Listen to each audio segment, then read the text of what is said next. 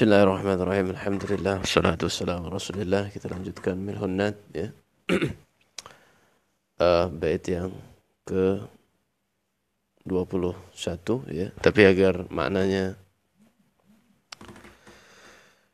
agar maknanya uh, lebih jelas, mungkin baiknya hari ini langsung uh, bait sebelumnya juga kita cantumkan. Jadi bait 20 dan 21 ya. Bait 20 kemarin adalah uh, Bismillahirrahmanirrahim. Alhamdulillah wassalatu wassalamu ala Rasulillah. Berkata Syekh Sa'id Al-Marri wa in khalat wa in khalat likamil at-tadhiri an hadasin birrafi'il yasiri. Ya, itu kan tadi bait ke-20 ya. Artinya wa in khalat likamil tadhiri jika seorang wanita bersendirian likamil tadhiri untuk melakukan kamil tadhir atau bersuci yang sempurna dalam artian dari awal sampai akhir. An hadasin birrafi'il yasiri bersuci itu adalah bersuci dari hadas. An hadasin birrafi'il yasiri dengan rafi' ya atau sesuatu yang dapat mengangkat hadas dalam artian air ya. Birafi sini diartikan air. Al yasir air yang sedikit. Air yang sedikit atau kurang dari dua kula atau kalau dikonversikan ke ukuran kita kira-kira 190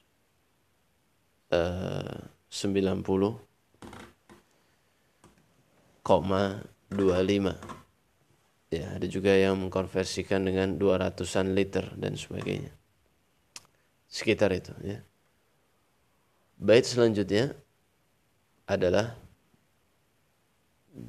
balighatun falaysa yarfa'ul hadas an rajulin lakin bihi zalal khabas balighatun falaysa yarfa'ul hadas an rajulin lakin bihi zalal khabas balighatun atau wanita yang dewasa falaysa yarfa'ul hadas maka tidak bisa mengangkat hadas. an rajulin mengangkat hadas laki-laki atau pria. lakin bihi zalal khabas tapi bisa mengangkat khabas atau menghilangkan najis dengan air tersebut. Jadi kalau dua bait ini kita padukan ya sehingga uh, dua bait ini kita padukan sehingga dibaca misalnya wa in khalat litadhiril kamili uh, wa in khalat bi kamilit tadhiri li kamilit tadhiri an hadasin bi rafi'il yasiri balighatun falaysa yarfa'ul hadas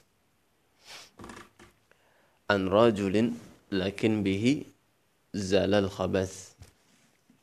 Sehingga artinya jika seorang wanita berkesendirian dalam mengangkat hadas ya dan wanita ini wanita yang dewasa sendiri dalam mengangkat hadas dengan air yang sedikit ya maka air itu yang tadi sudah di apa air yang sisa itu maka apa tidak dapat mengangkat hadas laki-laki tapi bisa dipakai untuk menghilangkan najis. Masalah ini mungkin agak unik ya, karena masalah yang mungkin jarang dibahas ya, karena uh, Indonesia kebanyakan memakai madhab syafi'i dan ini di dalam madhab syafi'i hanya makruh saja air ini. Tidak sampai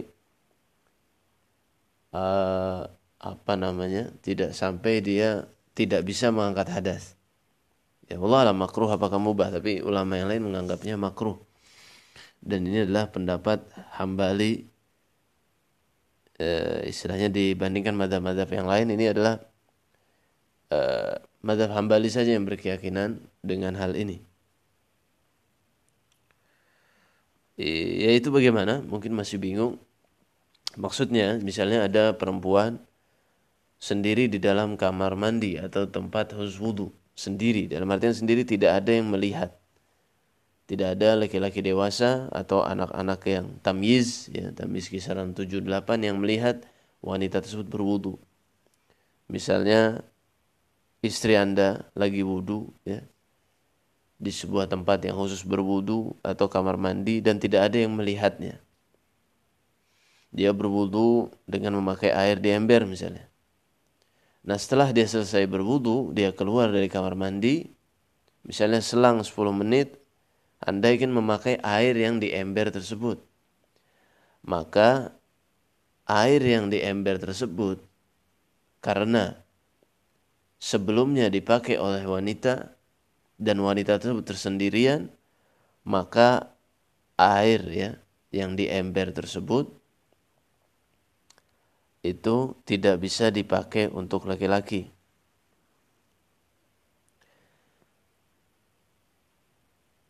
Tidak bisa dipakai untuk laki-laki, maka tidak mengangkat hadas Anda.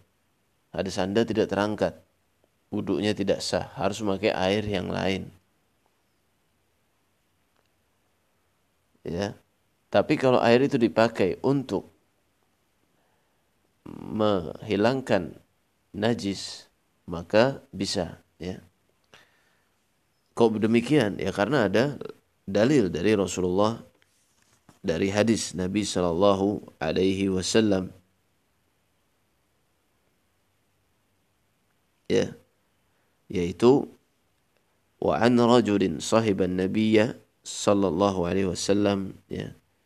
Dikabarkan oleh seorang yang ber, ber, ya, bersahabat dengan Nabi sallallahu alaihi wasallam bahwa Nabi sallallahu alaihi wasallam berujar eh, bahwa dia berujar ya sahabat ini berujar naha Rasulullah sallallahu alaihi wasallam an taqtasil al mar'atu bi fadli rajul Rasulullah sallallahu alaihi wasallam melarang seorang wanita mandi janabah bifadli rajul dengan sisa air dari pria.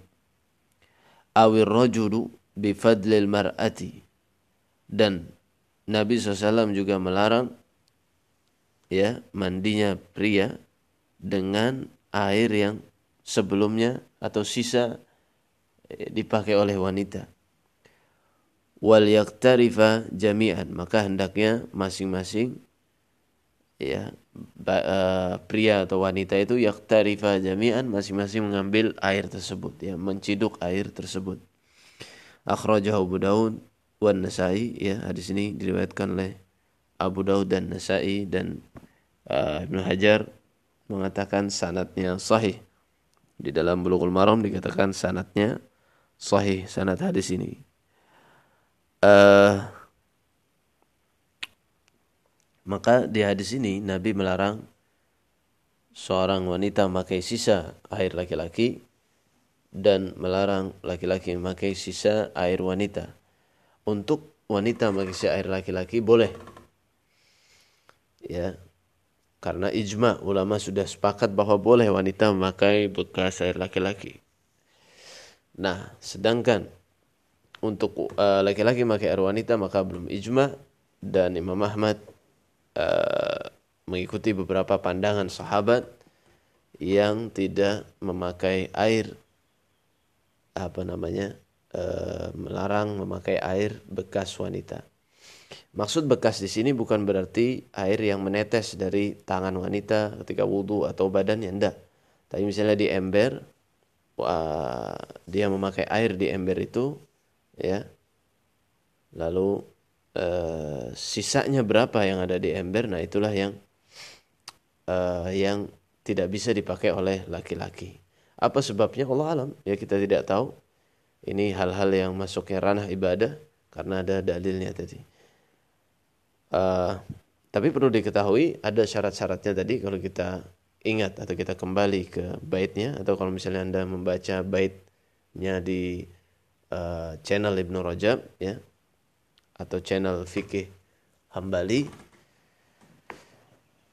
Apa ngaji uh, fikih Hambali ya bahwa uh, syarat-syaratnya itu tadi disebutkan di bait kan wa in khalat yaitu dia sendirian terus apa? Lika tathiri melakukan wudu yang sempurna. Ini syarat yang kedua.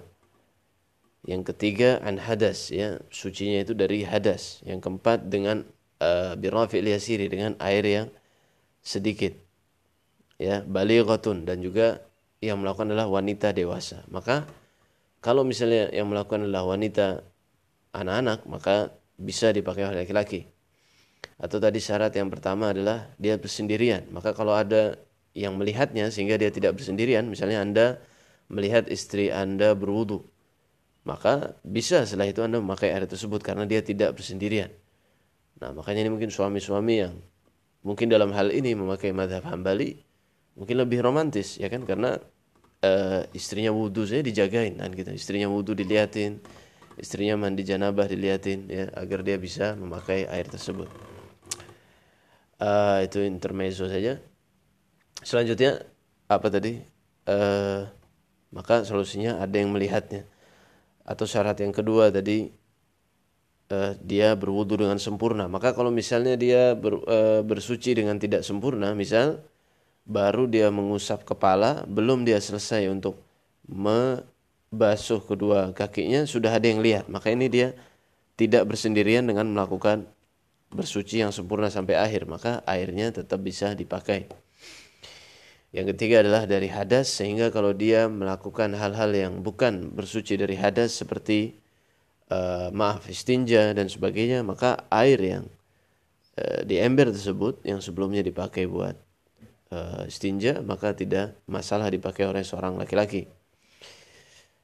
Uh, selanjutnya dengan birafi'il yasiri atau dengan rafi yasir air yang sedikit. Maka kalau dia memakai air dua kulah misalnya maka tidak masalah untuk memakai air tersebut. Misalnya ada drum drum besar yang kira-kira sampai 240 liter airnya maka kalau wanita memakai air tersebut maka tidak masalah.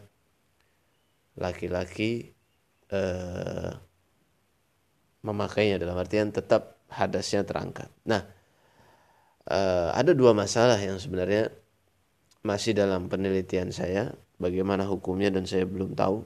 Yang pertama adalah air dalam keran, apakah air yang dipakai dari keran ini masuk uh, masalah ini? Karena kan air keran mungkin dia muaranya nggak tahu di mana, mungkin di sungai di mana, apakah dia termasuk air yang eh, apa namanya dianggap air yang sedikit atau air dua kulah atau bagaimana ya tapi saya pernah bertanya pada bukan syekh tapi seorang penuntut ilmu dia katakan tidak kalau keran tidak termasuk. Yang kedua apakah e, wanita itu harus memakai tangannya sendiri ketika menciduk? Ketika menciduk ya. E, ketika menciduk e, ketika wanita tersebut dia menciduk air tersebut ya apakah harus memakai tangannya sendiri sehingga ketika dia tidak pakai gayung. Misalnya seorang wanita dari bak langsung dengan tangannya menciduk dengan tangannya. Nah apakah air air air sisa itulah yang kita katakan ini tidak boleh dipakai?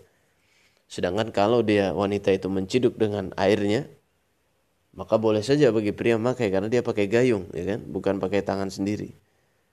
Uh, ini saya belum temukan jawabannya, uh, tapi di di pada pelajaran kifayah Syekh Abdullah Zahim beliau mengatakan uh, ini berlaku kalau wanita itu langsung menciduk dengan tangannya. Kalau wanita itu langsung menciduk dengan tangannya, tapi kalau dia pakai gayung dan sebagainya maka tidak berlaku masalah ini. Dalam artian boleh bagi laki-laki terangkat hadasnya laki-laki ya kalau dia memakai air sisa wanita kalau wanita itu menciduk dengan gayung air yang di ember atau di bak. Tapi saya belum pernah mendengar ini dari masyayikh lain ya perlu diteliti lebih lanjut. Uh, terus solusinya bagaimana? Ya solusinya mungkin wanita memiliki ember pribadi ya khusus untuk dia atau setiap dia wudhu uh, dilihat oleh suaminya laki-laki dan sebagainya ya. Meskipun uh, kalau pendapat ulama kontemporer seperti Syekh Utsaimin dan sebagainya mereka mengatakan tidak, tidak sampai uh, air itu apa tidak terangkat air itu tidak sampai apa namanya tidak mengangkat hadas laki-laki. Tidak. Mereka bilang ini hanya makruh saja. Ini hanya makruh saja. Kenapa? Karena Nabi saw pernah memakai air yang sebelumnya dipakai oleh Maimunah. Ya yang dipakai oleh Maimunah. Taib ini saja.